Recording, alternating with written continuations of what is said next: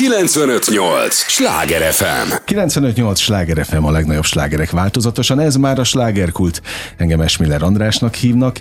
Élményekkel és értékekkel teli perceket kívánok mindenkinek. Köszönöm a hallgatóknak a figyelmet, mindig mondom, hogy ez a legfontosabb, amit egymásnak adhatunk, az idő. És tudják, kedves hallgatóink, ez az a műsor, amelyben a helyi élettel foglalkozó, de mindannyiunkat érdeklő és érintő témákat érintjük, természetesen azokkal az emberekkel, akik a helyi életre hatással vannak és példaértékkel bírnak. Éppen ezért nagyon örülök, hogy nem egyedül vagyok a stúdióban, többen is. Most hárman leszünk a, a mai műsorban. Sok szeretettel köszöntöm Kónya Reni színésznőt, rendezőt, mondhatom így? Rendezőt azt túlzás, nem? Na jó, majd akkor elmondod, hogy miért, akkor színésznő egyelőre, aztán majd beszélünk a, az összes többiről, és illetve Hargita Iván művészeti vezető. Igen, és, és nem mind színész, a kett, nem mi nem színész, oké, okay, mind a ketten a József Attila Színházat képviselitek, örülök nektek, izgalmas lesz a mai műsor, a hallgatók mindenféleképpen maradjanak velünk, de hogy miért lesz izgalmas? Hát hiszen egy olyan tevékenységet, egy olyan hivatást tűztök mind a ketten, ami korán sem hétköznapi. Egyik őtök sem. Na most nézek először Renire, a hölgyre, a, mert aki színésznőnek áll, az, az egyáltalán nem egy hétköznapi szakmát, egy hétköznapi hivatást választ. Aztán majd mindjárt megyünk természetesen a, a, a művészeti vezető felé is, de hogy mi visz valakit a színészet felé? Engem Milyen fajta hivatás a? Konkrétan a bátyám vitt a színészet felé, mert én egész kicsi korom óta teniszeztem, és elég jó lehetőségeim lettek volna, hogy ezen a, vagy ebben a hivatásban maradjak, és néha visszasírom, hogy most 30 éves vagyok, hogy hol tartanék 30 évesen. Na, hol tartanál, hát, de mindig ez a ha, mindig kell igen, ezzel de semmit nem bánok egyébként, hogy így alakult az életem, mert az édesanyámnak a nagybátyja, ő, ő Wimbledonra készítette fel Németországba a teniszeseket, és akkor így családi okokból kifolyólag simán választhattam volna én is ezt a pályát, úgyhogy nem ért volna annyi zöggenő az utamon. Viszont a bátyám egy amatőr társulatnak lett a tagja tinédzser korában, és engem nagyon elvarázsolt az, ami ott történik, és innen indult ez az egész őrület. Na, de hogy mennyire áll az meg, amikor azt mondtam, hogy ez egy izgalmas hivatás? Hát ez egy nagyon izgalmas hivatás. Ilyen tele van hullámvölgyekkel, jó, rossz, minden nagyon. De melyik a több? Hát a jó. Na, maradjon Persze. is így. Maradjon is így. Kérdezem a művészeti vezetőt, hogy az is ilyen, ilyen izgalmas, mint a színészet? Bár azt hozzátetted az elején, hogy te nem vagy színész. De nem, nem mondtam igazat, mert én is foglalkoztam színészettel egészen kamaszkoromban, és, és vonzott is, hogy színészként fogok majd felvételizni, és bármilyen vicces, 16 évesen megcsömörlöttem, tehát egy ilyen nagyon intenzív, ilyen diák színpados három-négy év állt mögöttem, és akkor úgy pihentettem ezt a dolgot, elmentem a jogra, Szegeden végeztem, mint jogász hallgató. Pontosabban a negyedik évben felvételiztem a Színművészeti Egyetemre, és akkor vettek föl rendező szakra. Azért ennek nem volt, volt ennek előzménye, Valójában tényleg a színészet meg ez a szereplés engem nagyon-nagyon érdekelt, és már a Szegedi Jogi Karon is mindenfajta mm, újságot szerkesztettünk, színházat csináltunk, filmklubot, tehát hogy nagyon sok mindent, ami nem csak a joggal volt kapcsolatos. És jártam egy dramaturg tanfolyamra, és valahogy rátaláltam, hogy volt Zalaszeng Dróton, szerintem akkor már évtizedek óta egy, egy színjátszó tábor, ahol mondták, hogy milyen remek, jelentkeztem, és hát én annyira, annyira intakt voltam, és annyira, annyira műveletlen azért ebbe a dologba, tehát nagyon szerettem a színházat, de nem voltam igazán belterjes, hogy mondták, hogy hát a, a, beosztottak minket, és az Aser Tamásnak a, a csapatába került. Hát mondom, biztos, hogy érdekes a neve, biztos egy jó figura. Mondták a katonában főrendező, művészeti, hát mondom, az is biztos nagyon érdekes. Uh-huh és hát lenyűgöző volt. Tehát az, a, az az ott eltöltött egy hét határozta meg, hogy végül is nem a színészettel kezdtem el foglalkozni inkább, hanem a rendezéssel. Tehát uh-huh. az, egy, az egy egészen felvillanyozó egy hét volt. Rendkívül inspiráló, mai napig emlékszem, hogy... Akkor hogy éves voltál? Hát olyan 21 körül lehettem. Hát másod, ha másodéves lehettem a jogi kar, és nyára, ez egy nyári tábor volt.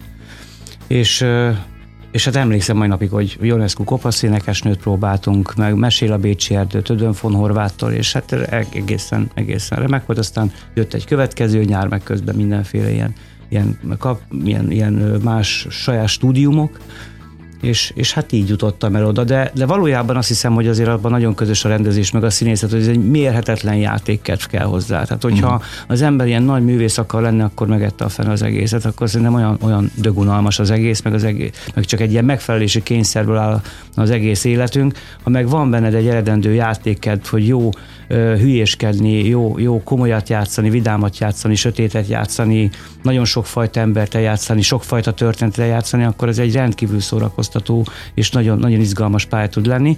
Én, én egy neokonzervatív vagyok, tehát én nagyon hiszek a mesékben, tehát a történetekben. Hogy ja, ez hát most én ez, azt mondom, hogy mesék és mítoszok nélkül szegényebbek lennénk. Igen, de, de nyilván, nyilván egyáltalán pejoratív értelemben használtam azt, hogy vannak olyan fajta színházak, amik, amik azért ennél sokkal szürreálisabban, szürreálisabban látomásszerűbben, uh-huh. át, metaforákkal telibben, mint ahogy a költézet is, tehát Petőfi Sándort is nagyon szeretjük, de azért mondjuk a, a, a Rilkének a költészete, aminek semmi köze Petőfihez, csodálatos ugyanúgy, tehát hogy nyilván ebben is sok, sokfajta stílus van.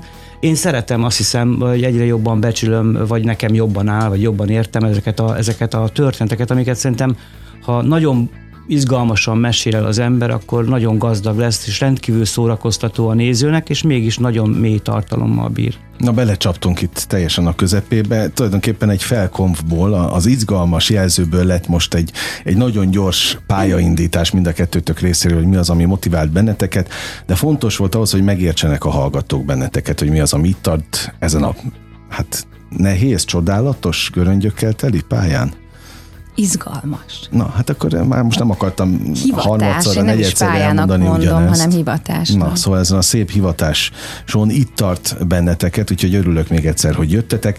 A kedves hallgatóknak mondom, hogy az apropó, ami miatt itt vagytok, egyrészt, hogy le lett zárva egy évad, most kezdőd, vagy nézzünk már az új évad elébe, majd meséljetek arról, hogy hogy álltok, mint álltok, mire számíthatnak egyáltalán a, a nézők, a színházba látogatók, és hogy egyáltalán mi zajlik nyáron ilyenkor a fővárosban, a József Attila Színház környékén. Tehát mi van a, a kérdezem a művészeti vezetőt, meg kérdezem a színészt, hogy ez me, mennyire vannak párhuzamok ilyenkor? Vagy mindenki más csinál? Mindenki pihen egyértelműen, vagy még ez se igaz? Hát ez, ez más, tehát valójában azért egy, például nekem, mint rendezőnek, vagy művészeti vezetőnek, de főleg, mint rendezőnek, én ilyenkor szoktam felkészülni. Tehát arra alkalmatlan uh-huh. az mhm. évad, hogy évad közben az ember azt a darabot, amit majd következő évadban fog csinálni, akkor készüljön fel, akkor már régen rossz hogyha, hogyha akkor kezdünk el ezzel foglalkozni. Tehát nekem a napjaimat azért felerészbe kitölti azt, hogy azzal foglalkozom, ami, ami a következő évados munkám. Nyilván mi a József Attila Színházban heti egyszer összejövünk, és van egy közös ilyen activity-szerű megbeszélés, ahol... ahol De ez ilyen, nyáron is? Nyáron is, nyáron Aha. is, igen. igen úgy tűnik, hogy hasznos. Hát most mit mondjak, hát abban az időszakban, amikor ennyire sűrű az életünk szerte Európában és a világon, aztán most aztán tényleg napra késznek kell lenni, hogy, hogy hogyan reagálunk mindenre, ami a világban és az országban van. Erre, erre egy színháznak, ami jelen idei műfaj, a kutya kötelessége reagálni, egyrészt mint, mint, mint művészetnek is, másrészt pedig mint, mint, hogy mondjam, csúnyán szóval gazdasági szervezetnek is, mm. tehát hogy sokfajta ilyen kérdés merül fel, amit jó megbeszélni. Az, hogy ti most együtt ültök itt, az sem véletlen. Egyrészt dolgozni fogtok majd együtt a következő évadon, meg dolgoztatok együtt. Már eddig is. A, ugye, és nem véletlen, hogy színész, rendezői párhuzamban vagytok most itt, bár azt mondtad, Reni, hogy te nem tartod magad rendezőnek még. Nem, nem. De miért? De miért gondolod, hogy rendező vagyok? Hát miért ne lehetnél, ha érdekel hát, egyáltalán ez a... De, de én inkább színészként vagyok okay. jelen. Az egy dolog, hogy belekóstoltam a színpadi mozgás rendezésbe, de még úgy érzem, hogy nagyon sokat kell hozzá tanulnom és tapasztalnom. Még akkor is egy sikeres munkán, egy három évvel ezelőtti pont ma dobta ki a, az internet, hogy három évvel ezelőtt ilyenkor a Szegedi Szabadtéri ö, színpadon dolgoztam együtt. Nézegettem ezeket, mielőtt Igen. nem jöttetek, tehát átolvastam mind a kettőtökről, amit lehet. Fel lehetett lenni a, a világhálón. Oké, hagyjuk akkor, a, ha ennyire nem szeretnéd ezt a... De nyugodtan, csak hogy nem, nem jelentettem ki magamról még soha, hogy rendezőként hát kérdezem, vagyok. nem, én se jelentettem ki, inkább kérdezem, hogy mennyire jellemző rád, meg hát természetesen majd a rendező úr megmondja, hogy, hogy, hogy hol tart az úton. Reni? Nem tudom. Én ezt nem követtem. Azt tudom, hogy ő a Pesti Magyar Színi Akadémián mozgást tanított ö, diákoknak, sőt az én osztályomnak is, ö, meg hogy ez nagyon érdekli, de hogy ebbe mennyire van benne, ez, ez ö, nyilván ez, ez kell egy saját ö, löket, ö, mohóvágy, ö, félelem nélküliség, hogy egy színész belevágjon egy, egy másik szakmába, mm. mert ez egy másik szakma. Tehát azért ez nem úgy van például, hogy én nagyon szeretek szerepelni, és akkor volt már, hogy belekényszerültem, hogy beugorjak egy szerepbe, mert nem tudom, valaki színész beteg volt már a Covid idején. Hát nyilván kutyaütő voltam, ezért ez nem úgy megy, hogy az ember érdekesen, furcsán elkezd játszani a színpadon. Ez, ez, egy, ez egy a tehetség mellett ez egy szakma is, tehát itt nagyon-nagyon... Amit meg kell tanulni. Amit sok-sok év alatt keményen meg Így kell van. tanulni, és ugye ezzel szoktunk viccelődni, nem viccelődni, hogy idős színésznők szokták mondani, hogy az eleje az nagyon nehéz, mert nagyon izgulsz, és ahogy mennek előre az évek, ugye egyre rosszabb lesz, egyre jobban fogsz izgulni, egyre jobban fogod tudni, hogy mit ronthatsz el. Tehát ez a, ez a látszólag nagyon játékos, nagyon könnyed, nagyon fantáziára, kreativitásra épülő munka azért, azért ez játék, azért, azért, hogy mondjam, mégiscsak az emberre valami fajta teljesítési kényszert is ró, hogy minél, minél Aha. izgalmasabb és bonyolultabb és érdekesebb legyen a néző számára. Igazából az évadom eddig le is kopogom, hogy úgy alakult, hogy soha nem volt erre idő, hogy, hogy én mondjuk ezzel foglalkozzam. Uh-huh. Ezek a munkák mindig megtaláltak, és most is megtalálnak, mert uh, igazából nyáron, nyaranta van egy tábor Mária Pócson, Vona Éva uh, vezeti ezt a tábort, és akkor oda hívtak engem, most voltam, nem olyan rég jöttem onnan is haza, és akkor 14, 5, 6, 7 és 8 évesekkel kell foglalkoznom, színpadi mozgás, tréningek és egy fizikai színház projektet hozunk uh-huh. létre a hét ö, második felében, és minden mellett ugye prózai szöveget is használunk. Úgyhogy ö, jó, igazad komplex van. Ez, Tehát ez komplex, komplex ez ilyen igen. Meg azért annyit hagy beszéljek haza, hogy itt minden este szín, nagyon sok színházi szakember vendégeskedik, és hát annyi színész volt már itt, aki belekóstolta a, színész, a, a, a színészet mellett a rendezőségbe is, hát és akkor erről megy a, a nagy megfejtés minden este, hogy most akkor tényleg aki egyáltalán szerepelt már sok darabban, mondjuk vannak mögötte, adott esetben még évtizedek is, rendezhete egyáltalán? Van-e joga ahhoz, hogy rendezzen? Előttetek is néhány nappal itt volt egy híres színésznő, aki azt mondta, hogy ő meg sem mert szólalni az első rendezésénél, még azért is elnézést kért, hogy, hogy valamit kért a színészektől. Tehát tudom, hogy ez nem egyszerű folyamat. És akkor kérdezem most a, a, a rendező urat, aki, aki ebben nyilván járatos, rutinosabb, hogy ti például a rendezői szakmában befog, vagy, vagy hogyan tekintetek azokra a színészekre, akik, akik átnyergelnek, és belekóstolnak ebbe? Hát szerintem egy értelmes művészember nem papírhoz köti ezt a, ezt, uh-huh. a, ezt a dolgot, tehát hogyha van rendező diplomája, attól még nem biztos, hogy jól rendez. Nyilván a stúdium az jót tesz, pláne jó tanárokkal, de, de az nem minden.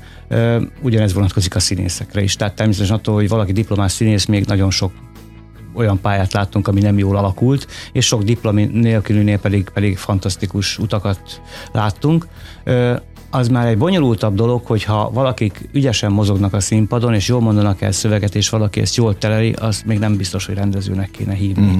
Tehát, hogy azért lehet, hogy sikeres, imádják a nézők, nagy sikere van, de azt ne feltétlenül hívjuk rendezőnek. Azért igazából ennek a szakmának, amikor egy bonyolultabb hogy mondjam, munkafolyamatot kell tudni levezényelni, és nem feltétlenül műfaj kérdése ez, hogy valami nehéz műfaj dolgot csinál valaki, akkor jó rendező, ha könnyű, akkor rossz rendező, tehát ennyire nem primitív a leosztás, de hogy legyen egy valami fajta látomása, és ne csak egy piciben tudjon gondolkodni mm. egyik játéktól a másikig, egyik poéntól a másikig, hanem ívekbe, és az egésznek legyen valami fajta, valami fajta gondolata, ez lehet egy habkönnyű vígjáték még akkor is, hogyha ezzel bír, és ez tudja ezeket a fajta látomásokat megszólaltatni, akkor azt mondjuk, hogy talán egy, egy, egy rendező. Mm. Hogyha, hogyha, hogyha ez csak egy ilyen faltól falig megyünk éppen, hogy 5 percről 5 percig valahogyan jussunk tovább és szórakozzon a néző, az még önmagában csak egy ügyes kézre val, de, de nem hiszem, hogy egy, egy uh-huh. nagyobb kaliberre, vagy, vagy rendezői szakmának a tudójára. De hát gondoljatok végig, vagy gondol végig a filmeket, hogy milyen filmeket szeretünk. Tehát azokat a filmeket, vannak olyan filmeket, ahol remekül szórakozunk, és akkor a szívünk még azt mondjuk, hogy hát ezért ez nem tartozik abba a kategóriába, hogy nagy rendezés, akkor jönnek olyan filmek, kinek-kinek, amire azt mondja, hogy életét meghatározó uh-huh. élmény, és akkor a jobban belegondol, bár nem szakember, és azt mondja, hogy ebbe olyan zene, olyan látomás, olyan vizualitás, olyan színészet van közösen kitalálva, amire azt gondolja, hogy ehhez, ehhez valóban egy elképesztő szaktudás kell, és hát már nem csak szaktudás, hanem talán annál több is tehetség. Tehát, hogy azért ezt szerintem egy laikus néző is tudhatja, és hát ugye ez azért fontos nekem ez a kifejezés, hogy laikus néző, mert, mert hogy egy valami mindig fontos, hogy mi nem a szakmának csináljuk az előadásokat. Hát, az egy nagyon közönség. nagy baj lenne, ha ez így történne.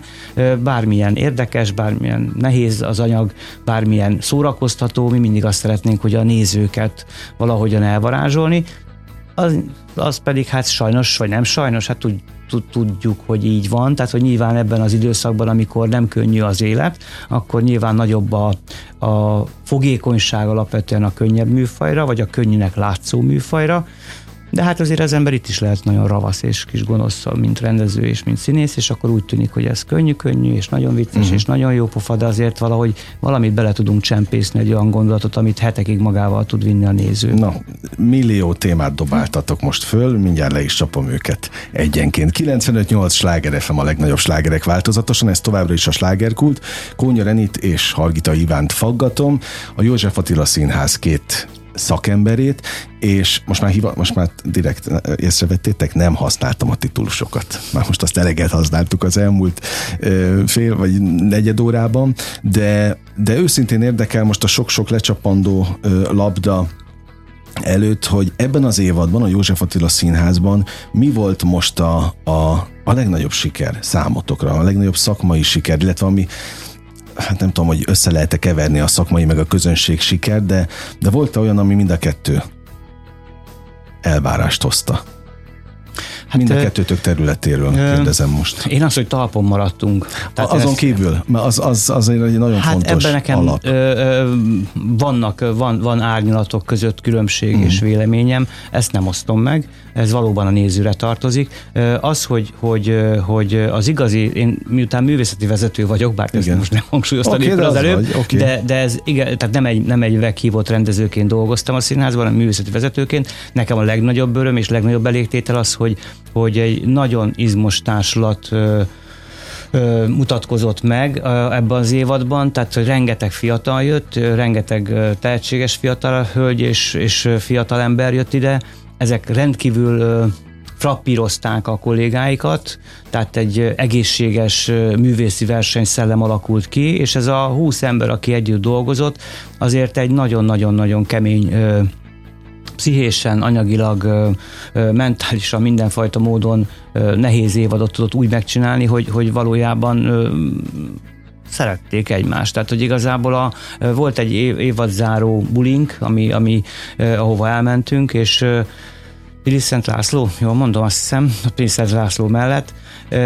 az erdőbe, és hát, hát remekül érezte magát mindenki, és ezt nem lehet fölírni. Tehát ezt mm. nem mondhatja az igazgató vagy a művészeti vezető, hogy érezd jól magad, mert ha, mert ha nem akarja, mert nem érzi a jól magát, mert, mert hát a sikerből meg az egymáshoz való viszonyból. Mm. Tehát egy nap alatt nem szeretjük meg egymást, az biztos. Tehát, hogy akkor tud egy ilyen, egy ilyen alkalom nagyon oldott és jó hangulatú lenni, hogyha, hogyha egy nagyon, nagyon izgalmas, összekapaszkodós évad áll mögötte. Tehát én a legnagyobb sikernek ezt élem meg, meg, hogy a József Attila Színház egy, egy, egy nagyon erős társulati léttel bír most. Uh-huh. Reni? Nekem mindenben mutató egy óriási nagy siker, és minden előadás egy nagyon nagy siker, mert hál' Istennek itt is több műfajban játszom, ebben a színházban, tehát a gyerekelőadástól kezdve a mély drámán át és a vígjátékokon keresztül az énekes ö, ö, szerepekig, szóval én, én ö, nem, nem is szeretem kategorizálni, hogy na most melyik a kedvenc előadásom. Persze, hogy van. Ö, de de én az összeset nagyon szeretem. A gyerekelőadásoknál a, a pujákat imádom, ahogy uh-huh. ők ott részt vesznek, a kis óvodások, ahogy jönnek, mert ők a legjobb nézőink. Tehát, hogyha ha ott... Mert hogy a legőszintébben? Igen, igen. Ők, ők, ők nem hazudnak. Uh-huh. Ők nem, nem ülnek illemből. Ez jogos. Igen. Okay. Szóval én minden színészt köteleznék arra, hogy gyerekelőadást csináljon.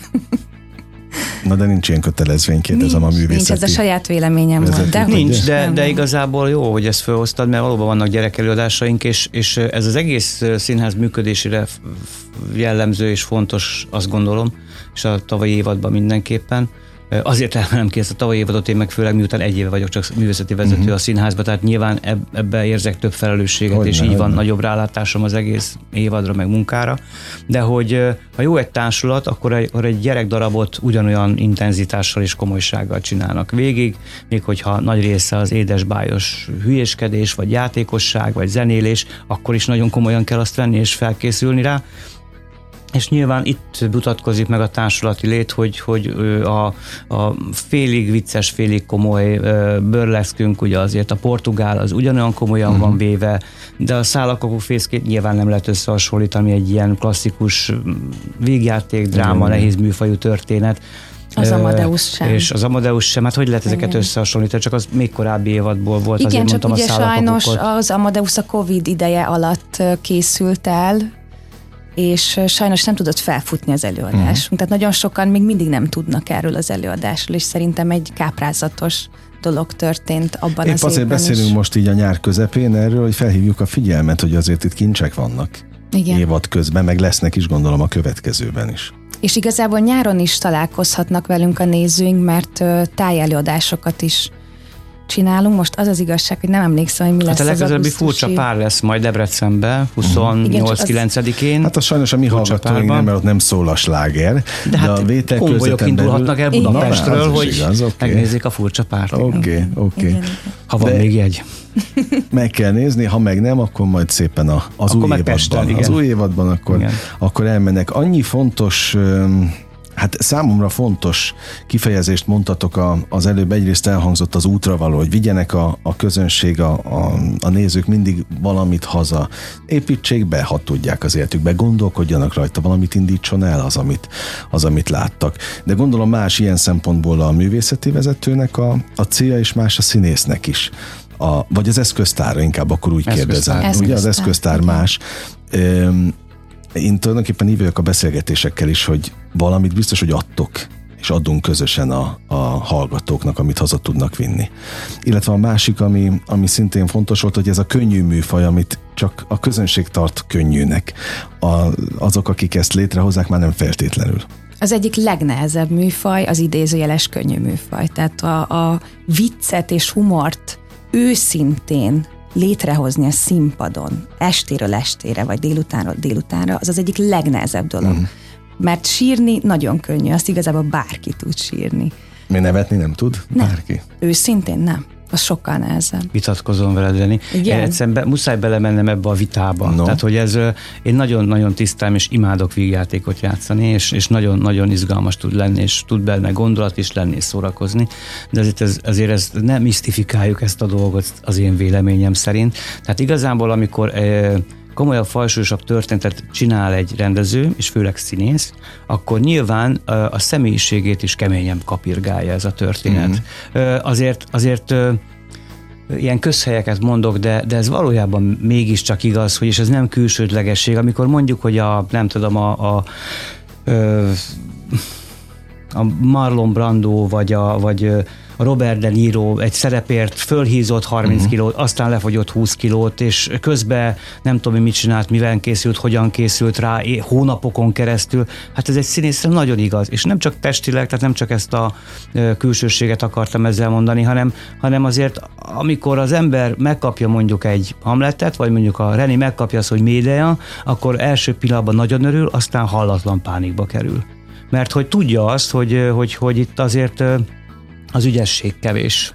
Itt azért, hogy mondjam, azért egy bizony azért ilyen, ilyen hogy is mondjam, ilyen, ilyen sámánisztikus módon, vagy nem is tudom, ilyen varázsló módon azért be kell tudni vinni egy bugyorban nézőt, és egy színésznek nyilván mondjuk nem feladat az, hogy gyilkoljon, Isten óvja tőle, hogy bármikor is megtörténjen az életébe, de mondjuk a médiában történik egy ilyen borzasztó dolog. Na most, ha ő ezzel valamilyen módon nem tud azonosulni, és nem tud ebbe, ebbe alászállni, ami higgyék el, vagy hidd el, vagy nem tudom a nézőket, hogy szólítsam, hogy higgyétek el, hogy, hogy ez, ez borzasztóan kemény dolog, ez egyáltalán nem természetes állapot. Itt ebbe, ebbe valami egészen nagyon komoly ö, ö, lelki, pszichés, nem tudom milyen terhet kell, kell végvinni. Nyilván nem célja az előadásnak és a rendezésnek és a próba folyamatnak, hogy a pszichiátrián kössön ki a művész, uh-huh. de, de anélkül, hogy, hogy ez ne történjen meg, nem lesz igazán jó Persze, színház. A az de fontos. hát csak gondoljuk végig azt, hogy, ha, hogy, hogy úgy tűnik, mint a putasságot mondanék, vagy túlságosan mohó lennék, de hát hogy azért a kultúrtörténetben a jelentős költők, festők, írók nagy része azért micsoda kemény magán élet élettel bírtak, és nem azért, mert, mert hogy, és nem azt akar mondani, hogy aki kemény magánélettel bír, akkor már jó művész uh-huh, lesz belőle, hát a túrót azért ez kevés hozzá, de, de, de, de nyilvánvaló a József Attila magánéletéről, életéről tudunk, hogy mitől olyan, vagy a Van Goghnak tudunk az életéről, és több tucat, több száz ember tudnék felsorolni, és vannak a, a, a tehetséges elégedettek, tehát nyilván vannak ilyenek is, de higgyék el, hogy azok töredékébe, mert ezek az emberek azt gondolták, hogy valahogyan a saját lelkükkel, vérükkel írják meg ezeket a történeteket, és ettől válik a tehetséggel együtt természetesen valami, valami elementálisan megmozgatóvá. És, és nagyon-nagyon jó végjátékot csinálni, hallatlan tehetség kell hozzá, virtuozitás, szakmai tudás, de, de ezt, a, ezt a plusz terhet nem igényli uh-huh. ez, a, ez a műfaj, ezért most nyilvánosan vagy nem nyilvánosan megköveznek, de hát azért néha így muszáj elmondani, mert egy kicsit próbáljuk ezt abszolutizálni ezt a dolgot, és szerintem ez meg nem igaz. No, témánál vagyunk, és folytatjuk is a, a, az izgalmas témákat, tehát ne menjenek sehová. Most a slágerkult első részét bezárjuk, kérem, hogy maradjatok velünk, a hallgatókat is erre ösztönzöm, mert mindig mondom, hogy az idejük a legfontosabb, amit nekünk adhatnak. Egy lélegzetvételnyi szünetre most elmegyünk, tényleg csak egy lélegzetvételnyi lesz, és aztán jövünk vissza a slágerkult második részével. 958! Sláger FM! Mondtam, hogy nem kell sokáig várni, már is itt vagyunk a következő része. 958 Sláger FM a legnagyobb slágerek változatos Hamarosan a slágerkultot hallgatják, amelynek már a második részét is kinyitottuk. Kónya Reni színésznőt és Hargita Iván művészeti vezetőt, a József Attila Színház két művészé, na, két szakemberét köszöntöm nagy-nagy szeretettel, most már a második fél órában természetesen, és egészen közelről mutatjátok meg a színházi világot, egy olyan szem léletmódból, ahova nem nagyon jutnak be a, a nézők, tehát picit kulisszát is kitártok most elénk, akár a vígjátékokkal, a könnyed műfajjal, akár a gyerekelőadásokkal, de nagyon érdekel például, és az apropó, ami miatt most itt ültök egyrészt a, a, az az évad, ami mögöttetek van, vagy mögöttünk, és a következő évad, hogy mi várható, mit árulhattok el ebből. Hát szeretnénk egy fergeteges zenés vígjátékkal kezdeni az évadot, ez a Made in Hungária, aminek volt egy egy elképesztő története hát 20 évvel ezelőtt, sikerszériája. film is készült belőle, és hát gondolt egy nagyot a színház, és azt gondoltuk, hogy azért 20 év az 20 év, tehát régen volt ez a bemutató, aztán több mint tíz éven is játszott a uh-huh. színház, tehát az alatt, hogy mondjam, föl, bőven fölnőhettek emberek, és hát közben meg a rock and roll az, az él. Az örök. Az, az örök, és azt gondoltuk, és Fenyő Miklós borzasztóan örült is ennek, és Tasnád István író is. Egy hogy Fenyő elő... is visszatér, majd mert ő régen minden egyes előadáson bejött a végén. Hát más meglepetés lesz. Aha, na, más, okay, más meglepetés okay. lesz. De, de hogy, hogy, hogy azt gondoljuk, hogy ez egy olyan, olyan és ráadásul angyalföldi történet, ah, olyan, olyan van, egy, van egy fantasztikus nosztalgia benne, rengeteg vidámság, melankólia, iszonyatosan jó zenék, hogy ez, ez azt gondolom, hogy frappíroz egy, egy egész társulatot, meg a nézőket is. Már most nagyon érdeklődnek, és már most komoly dömping van, hogy egyeket vegyenek a nézők, tehát hogy ez bízunk benne, hogy egy nagyon jó évad indítás hát, lesz. nekem van olyan ismerősöm, aki legalább 15-ször látta azt a darabot. Hm. Az azért hát, ez nem komoly. csodálom, mert egy, mert, mert tényleg egy ő, ő, őrült hang. Én is láttam annak idején, és én is nagyon élveztem, tehát hogy de, de nem is előadáson voltam, akkor szerintem hanem rock koncerten, uh-huh. tehát hogy, hogy, hogy, nem is tudom, hogy hogy jutottunk el egyik számtól a másikig, mert, mert fantasztikus hangulat volt végig. A második bemutatónk a nagy színpadon az Szabó Magdának a régi módi története, ami, ami Hát vidéken, több színházban, én vidéken is dolgoztam sok éven át, ott elképesztő sikere van. Tehát az egy akkora nagy történet, egy olyan szellemes történet, az egész rengeteg humorral, öniróniával, nagy drámákkal, hogy hogy ez, a, ez a, olyan, olyan zágá, olyan történet, ami, ami a nem tudom, a legjobb mostani sorozatíró is megnyalná a tíz ujját. Uh-huh. Tehát, hogy, hogy valójában akik, ha ilyen profán lehetek, vagy ilyen, ilyen leegyszerűsítő, hogyha akik szeretik a izgalmas jó sorozatokat a Netflixen és az HBO-n, szerintem hasonlóan izgalmas, komoly történetet kapnak. Csorok lesznek ott is, nem csak a... Bízunk benne, meg, megéri a Szabó Magda is, és hát abban főszerepet játszik Kónya Merlin Renáta színésznő. Na és hát szerintem az egy ez nagyon, nagyon izgalmas, jó, jó élmény lehet. Molnár Zsuzsa lesz a másik főszereplője a történetnek, de hát többek között én azért választottam ezt a darabot, amellett, hogy ismertem, hogy remek darab, hogy kb. 12-15 remek szerep van benne. Tehát most nem fogok mindenkit felsorolni, de, de én, mint művészeti vezető azért választottam ezt a darabot, mert azt gondoltam, hogy nekem munkába kell legjobban megismernem, munka közben kell legjobban megismernem rendezés közben a színészeket, és hát erre egy nagyon-nagyon jó, drámai, izgalmas, sokszínű, izgalmas, vicces történet ez a régi módi történet, és, és hogy ebbe, ebbe megismerhetem munka közben ezeket a színészeket még jobban, és 15 nagyon-nagyon fantasztikus szerep van benne, és szerintem nagyon szórakoztató tud lenni. A harmadik bemutatónk az első ö, benyomással kicsit olyan, olyan ijesztő, mert Brechtnek nem nagyon szokott nagy sikere lenni Magyarországon, de Bagó Berci fogja rendezni a Koldus operát. És a Bercinek ö, láttam több rendezését is, és ö, én nem tudom honnan, de valahonnan vesz valami egészen elképesztő sötét humort, és a legtraikusabb történeteket is, vagy legkeményebb történeteket is egy olyan, olyan intellektuális humorral szövi át, ami hol bohóc tréfa, hol intellektuális humor, amitől, amitől az egész anyag nem kisebb lesz és kevesebb, hanem megnemesül. Uh-huh. Tehát, hogy... Befogadhatóbb?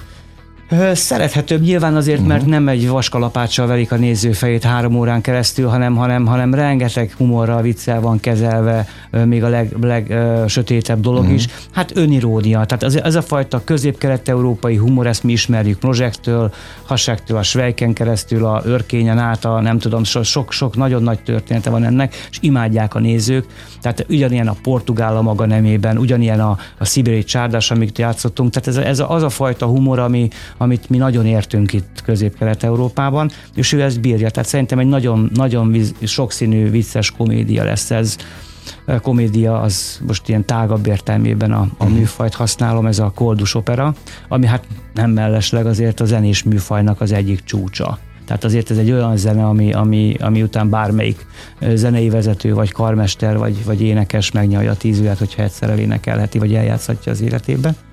És lesz egy nagyon izgalmas stúdió évünk. A Covid miatt eléggé szünetelőben volt, játszottunk ugyan darabokat a stúdiószínházban, tehát működött, a, de, de új bemutatóra nem volt lehetőségünk, és most lesz három új bemutató. Az első az Márai Sándornak a Kaland című darabja, amit azért merek nagyon ajánlani, mert valaha én is egy tíz évvel ezelőtt rendeztem Nyíregyházán, és egy lenyűgöző dráma, tehát az is egy ilyen, egy ilyen nagy sztori, egy nagy hollywoodi történet, elképesztő szellemességgel és emberismerettel megírva. Nagyon ajánlom mindenkinek. A rendezőkről nem beszéltem, ugye az első, de az első darabot azt lengyel felé mhm. rendezi, uh-huh. a nagy színpadon, a másodikat a Szabó Magdát, azt én, a Argita Iván, és a harmadikat Bagó Berci, ezt Kis Csaba fogja rendezni, aki hát ezt a fajta Bergmani, nem tudom, emberismerettől gazdag, pszichés, pszichologizáló történetkezelést, ezt nagyon-nagyon jól ismeri.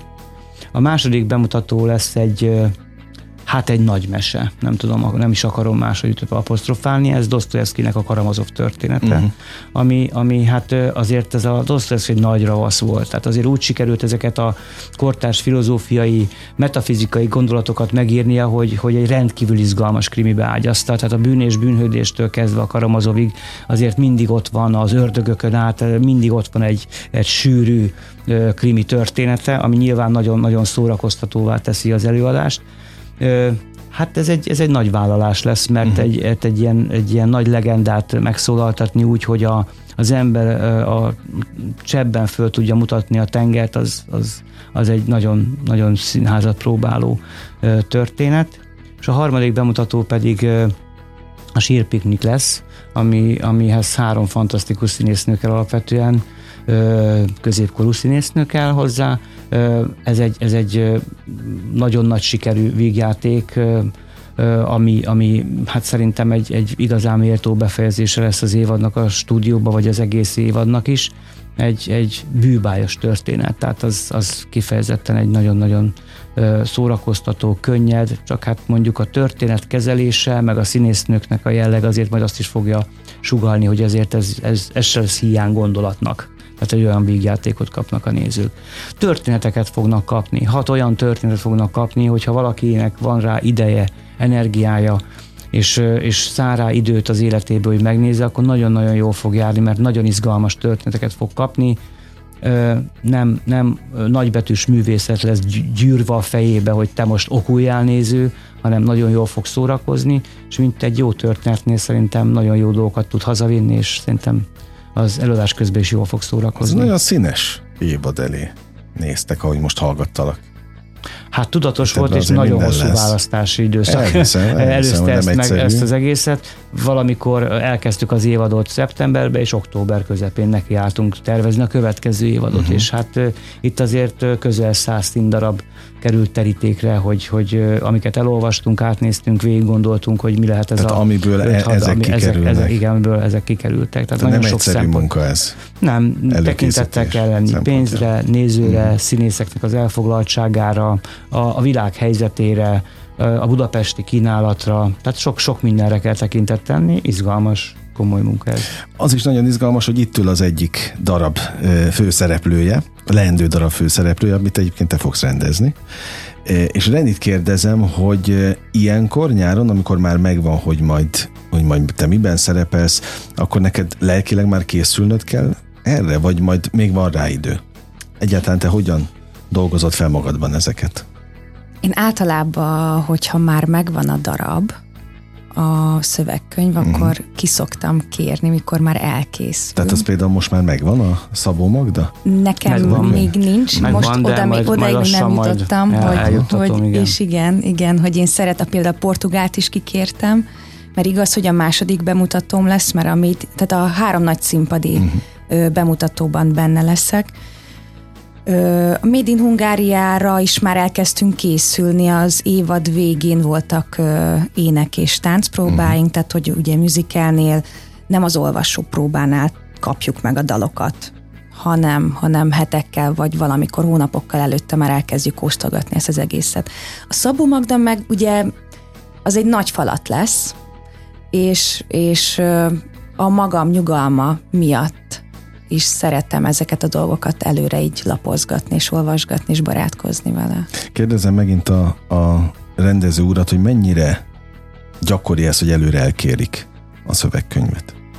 Vagy az Renire jellemző inkább? Hát szokták, igen, igen. Hát hogyha van erre mód, akkor jó. Tehát jó, hogyha, hogyha nem az olvasó próbán találkozik először a szöveggel a mm. színész. Ugye általában úgy kezdődik a mi munkafolyamatunk uh, hagyományosan, hogy van egy olvasó próba, ahol, ahol ügyesebb rendezők, akik bírják a nem tudom, a beszéd művészetét és az előadás művészetét, azok maguk olvassák föl, én ezt soha nem vállaltam. Egyszer voltam halálra unták a nézők, amikor én olvastam fel a darabot, és okultam belőle, és nem teszem mert hogy ezek ugye általában 5, 6, 8, 10, 12 szerep, különböző jellemek csapnak uh-huh. össze, és ez nagyon ügyesnek kell tudni lenni, hogy valahogy ezt tud érzékeltetni, mint egyetlen felolvasó a hang, nem, nyilván nem eljátszani kell, de mégis ezeket uh-huh. a mhm. hangsúlyokat kell tudni Tehát érzékeltetni. a színészek olvassák? A színészek el? olvassák el, és nyilván az a jó, hogyha nem akkor látja először a uh-huh. betűket, mert olvasni mindegyik őjük remekül tud, de az, hogy valami fajta gondolat, pici gondolat már legyen mögötte, az már jó és aztán utána követik az olvasó próbát, ilyen 4-5 nap, 6 nap, egy hét elemző próba, attól függ mennyire gondoljuk bonyolultnak az írott szöveget. Hogyha zenés műfaj, akkor nyilván nem a szövegen van annyira hangsúlyom, sokkal inkább azon, hogy, hogy egy nagyon-nagyon kemény mozgás és, és énektréning és felkészülési időszak kezdődik el.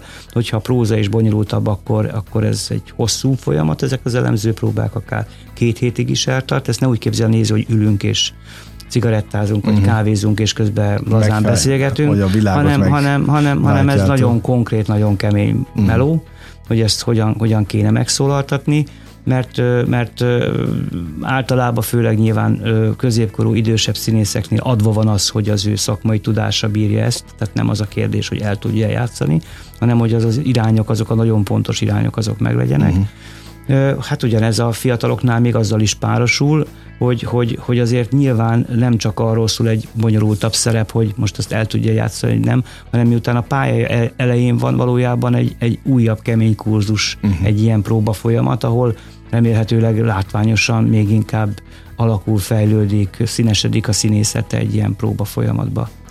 95-8 sláger FM, a legnagyobb slágerek változatosan. Ez továbbra is a slágerkult, amelyben Kónya Reni színésznővel, illetve Hargita Iván művészeti vezetővel, a József Attila színház szakembereivel beszélgetek. Reni, hozzád fordulok, amúgy is akartál valamit mondani az előző gondolathoz. Igen, igen, hogy nekem azért is fontos nyáron megismerkednem az új darabokkal, vagy bemutatókkal, mert azt azért ezt is fontos szerintem elmondani, hogy nekünk nem csak bemutatókból állnak a, a, az évadunk, hanem, hanem a már bemutatott Há, darabokat ne. ugye újra kell eleveníteni. De vannak felújító próbák Persze. Is? Uh-huh. Igen, és ez produkciótól függ, hogy mennyi idő van arra, hogy éppen milyen produkcióban próbálsz párhuzamosan, próbálsz vagy nem próbálsz, vagy a társaság még, még mit csinál, és hogy mennyi idő, időt tud a ház szánni arra, hogy az előző produkciót felújítsuk. Uh-huh. Mert például az Amadeus az, az is egy egy nagyon bonyolult előadás, mert ott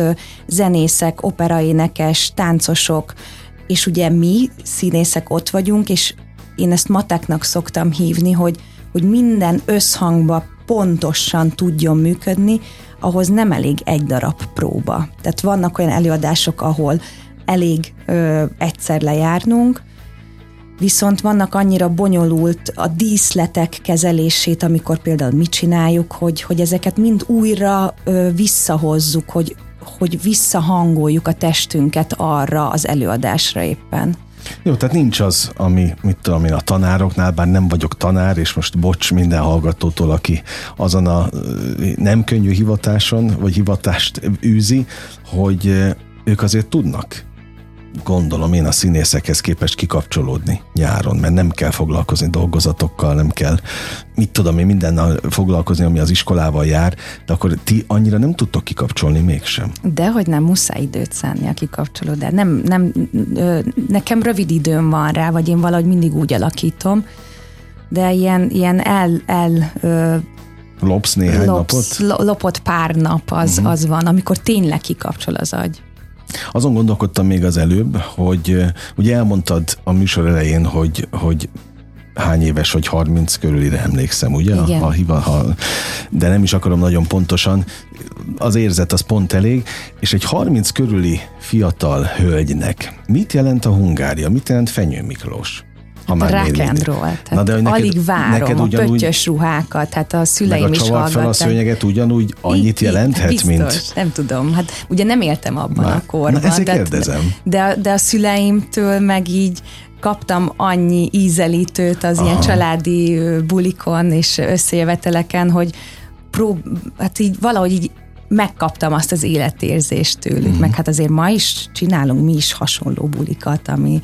És ott szólnak a Hungária. De hogy ne szólnának, Na. persze. Okay. Hát meg az, az, hogy nagy zenei műfaj az a rock and roll, tehát azért Há, ez nem csak, egy, nem csak egy divat, nem csak egy múló valamit kis történet így a emberkultúr, emberiség kultúr történetében, ez egy nagyon fontos, és hát ugye ez olyan, mint hogy azt kérdeznénk, hogy hát kit érdekel Bach, hát hiszen régen írt, de hát, hát még az, az sajnos olyat írt, ami feledhetetlen, ami alul vagy felülhatatlan, ami lenyűgöző, és, és hát mi a felének veszünk elő Antigonét, amikor hát Istenem 2000 éve írták, ki a fenét érdek egy 2000 éves darab, azért mondjuk én is kaptam egy ilyen sokkot, amikor én egyszer rendeztem az Antigonét, és akkor általában kiírták Nyíregyházán, hogy, hogy mikor volt az első bemutató, és ott 1972, meg 1600, nem tudom, és akkor ki van írva, hogy Krisztus előtt 450, uh-huh. Mhm. azért ott dobsz egy hátas, hogy az Úristen is, szóval, hogy neked mi adatot meg, hogy egy ilyen kultúrtörténeti vonalba valamilyen módon belekerülsz. Bekapcsolod, persze. És hát közben a rock and roll az meg, az meg ugyanúgy, tehát hogy, hogy olyan, mind, olyan sok mindent jelentett, annyira sok mindent, életérzést, politikát, gondolatot,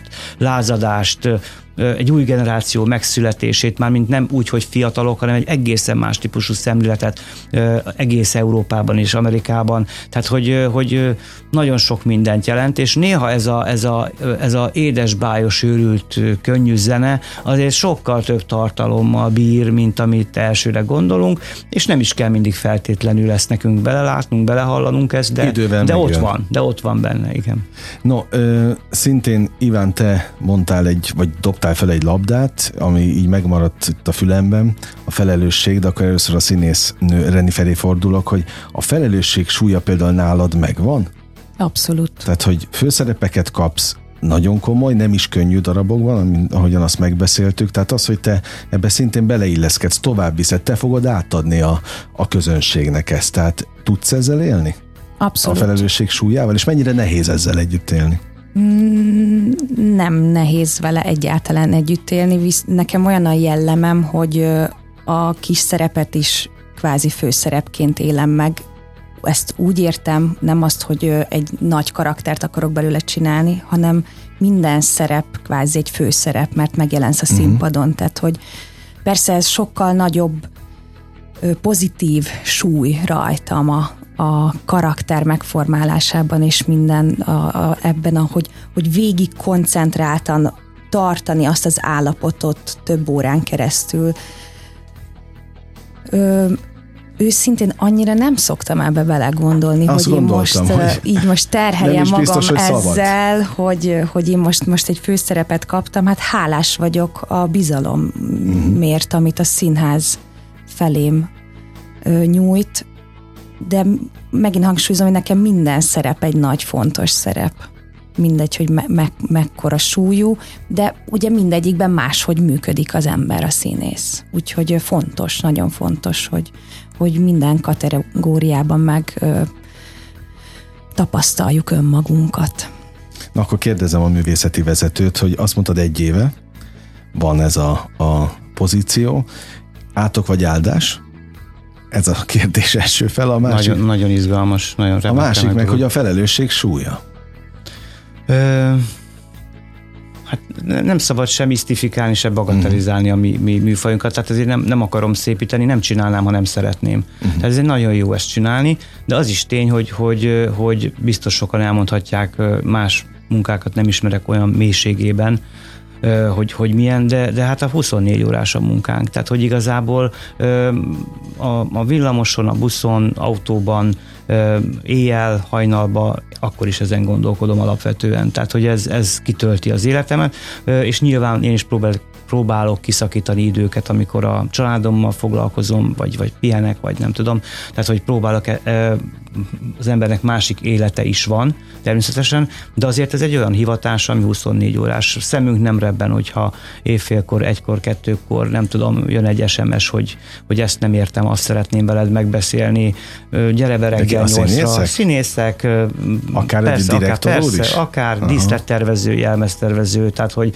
hogy jönnek az e-mailek az írótól, a nem tudom kitől, és az ember, tehát hogy ott van benne, és ez, egy, ez a fajta, nyilván ez egy, ez egy ez egy, hát nem tudom szebben, ez egy függőség, tehát azért ez, ez, ez, ez egyrészt szörnyű, fárasztó, és közben meg nagyon jó. Tehát azért most mondjam azt, hogy, hogy, hogy, hogy azért megadatik az, hogy, hogy a, csak a saját pályámra gondolok, hogy, hogy remek színészekkel, csodálatos színészekkel dolgozhattam együtt, és nyilván ez mágába sincs kiemelni neveket, de, de, de egyik klasszabb munka volt, mint a másik, és ezek nagyon, nagyon mély kapcsolatok. De hát, ha csak azt gondolom például, hogy, hogy darabválasztás tekintetében, hogy a 25 év alatt a harmadik Dostoyevskit rendezhetem meg, miközben uh-huh. sereg más nagyon izgalmas kortárs és nem kortárs darabot. Tehát, hogy az, hogy nekem főállásban az a dolgom, hogy ilyen, ilyen anyagokkal kell mérehatóan foglalkoznom, Természetesen azzal a felelősséggel, hogy nem a magam szórakozására és szórakoztatására, hanem ezt valahogy tudjam ezt interpretálni. És hát azért, akárhogy szépítjük úgy René, ezért ez egy verseny, ez a mi szakmánk, tehát itt azért van egy tőzsde, mérik, hogy ki jó, ki rossz rendező, ki kap ilyen vagy olyan vagy amolyan ö, ajánlatokat, vagy hogyha éppen ez nem is a, a, a pénzbe vagy a meghívásban ö, jelenik meg, akkor, akkor is tudjuk mi ezt így nagyjából egymásról, hogy ki hol tart ebbe a történetbe. Uh-huh és azért a, a, a, ilyen szempontból szerintem egyáltalán nem vajszívűek az igazgatók, tehát azt a színész, azt a rendezőt hívják, akit jónak Aki tartanak. bizonyít. És nem, más, más haverság, barátság uh-huh. nem számít, ha igen, akkor ez csak órákig tart, mert, mert, mert, mert nyilván egy valamire való vezető igazgatónak az számít, hogy, és az ő becsvágya is az, hogy jól menjen a színháza. Tehát, hogy szerte az országban, világban ez így működik, tehát, hogy azért rajta vagyunk ezen a, ezen a tőzsdén, hogy amit gondolunk és amit szeretünk, az, az jó, hogy szeretjük és, és gondoljuk, de azért ezt úgy kell tudni megfogalmazni, előadni, hogy ez, ez, ez hasson a piacon, ez, ez, ezt élvezze a néző, és, és mindenfajta szakmaisággal gazdag legyen, tehát hogy színes, érdekes, izgalmasak legyenek ezek a gondolatok, meg előadások. Kismanyinak a WC-s néni című produkciójából szoktam idézni, hogy hát, szeretem a munkám. És ezt nagyon szeretem ezt a videót. és ő egy WC-s nénit játszik, és engedi be az embereket az illemhelyre. Ja, igen, láttam, tényleg megvan, oké, oké, oké, leesett. Nagyon élveztem a beszélgetést veletek, lejárt a műsoridőnk, mert nagyon sokszor történt az meg a beszélgetés, ami ritkán, hogy felmerült bennem egy kérdés, de tulajdonképpen megválaszoltátok. És hogyha még dióhéjba gyorsan belefér, bár szerintem ezt is megválaszolta Diván, hogy tudtok-e a közönség fejével gondolkodni, illetve hogy tud, látjátok-e magatokat kívülről a produkciókat? Most mind a ketten egy gyors választ. Reni, te például, amikor megformálsz egy szerepet, akkor tudsz a közönség fejével, és látod magad kívülről? A, csak a szemükre koncentrálok. Uh-huh. Hogy Oké. épp hogy veszik a levegőt. Az, az a leg, legcsodálatosabb érzés a színpadon. Hogy ők hogy vannak ott velünk. Oké, okay, köszönöm. Iván, te meg azt mondtad, hogy villamoson, autóban, mindenhol jár az agyad 0-24-ben, de a közönség fejével próbálsz gondolkodni? Hát ezt úgy hívják, hogy hatáselemzés Na, szakmailag. oké, Tehát oké, az, hogy, hogy tudni kíváncsi. kell az embernek ezt, hogy, hogy kire hogyan hat. Én nagyon szeretnék teltházakat, mert ez nagyon jó lenne a színháznak, nagyon-nagyon jó lenne az embereknek, hogyha, hogyha jönnének, mert, mert, mert inkább felold és gazdagít a színház, mint az a 20 perc haza, 20 perc a munkahelyről bejönni, tehát azt a strapát, azt bírják ki. Nem vagyunk drágák, viszont, viszont az, a, az a gazdagság, amit tudunk adni nekik, az megéri szerintem. Végszónak ez nekem tökéletes. Köszönöm az időtöket, hogy itt Köszönjük. voltatok. A hallgatókét is. Eh, Az elmúlt, hát közel egy órában, kedves hallgatóink, a József Attila Színház színésznőjével, Kónya Renivel, illetve művészeti vezetőjével, Hargita Ivánnal beszélgettem. És most a slágerkult ugyan bezárja a kapuit, de ne felejtjék, holnap ugyanebben az időpontban ugyanitt újra kinyitjuk. Köszönöm még egyszer az idejüket, tudják, ez a legfontosabb, amit adhatnak, élményekkel és értékekkel teli. Perceket, órákat kívánok az elkövetkezendő időszakra, és engem Esmiller Andrásnak hívnak, vigyázzanak magukra. 958! Sláger FM!